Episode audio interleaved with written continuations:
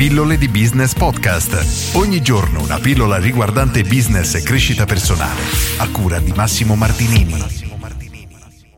Disclaimer, prima di ascoltare questo podcast ci tengo a fare una piccola precisazione perché molte persone si sono lamentate di questo contenuto e ho dovuto fare una piccola modifica perché da come ho impostato il video sembra che la persona che intervisto, un mio carissimo amico, stia truffando i clienti e invece ci tengo a precisare che nessun cliente è stato truffato.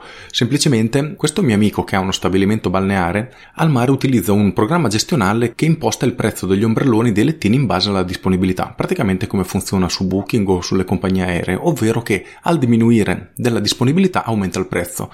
Nella situazione che viene raccontata il prezzo era di 4 volte il prezzo normale, quindi 80 euro invece di 20 euro.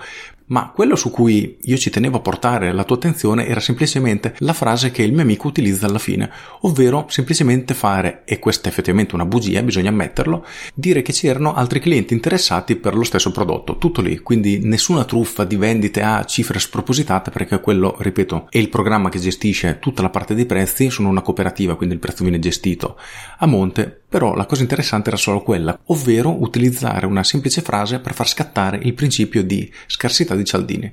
Tutto qui e buon ascolto.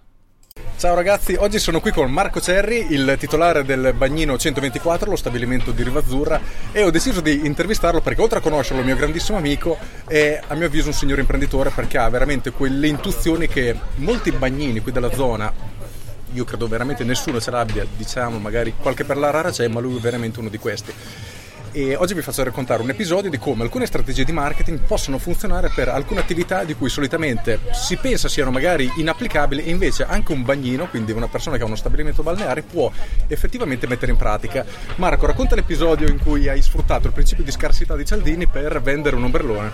Allora, sostanzialmente eravamo sotto il periodo di Ferragosto, quindi chiaramente la spiaggia era ben guarnita, c'erano parecchi ombrelloni pieni, si vedeva a occhio, quindi le persone quando arrivavano giustamente chiedevano avete ancora un ombrellone? Ombrellone, due lettini per la giornata o per qualche giorno eh, io li guardavo un po' così, ah, ragazzi, purtroppo noi di Oberloni oggi ne abbiamo tanti, siamo tanti bagnini insieme, però eh, oggi non ce l'abbiamo. Come no, ma no, ma noi come facciamo? Siamo molto chiari di che ragione abbiamo bisogno di un ombrellone. Poi vi costerebbe talmente tanto, ragazzi, che cioè, mi sentirei veramente io a disagio di darvelo. No, ma dai, ma quanto costerebbe? Ah, guarda, un ombrellone due lettini che normalmente costerebbe intorno ai 20 euro, 18-20 euro, oggi potrebbe arrivare a delle cifre anche vicine ai 60 euro.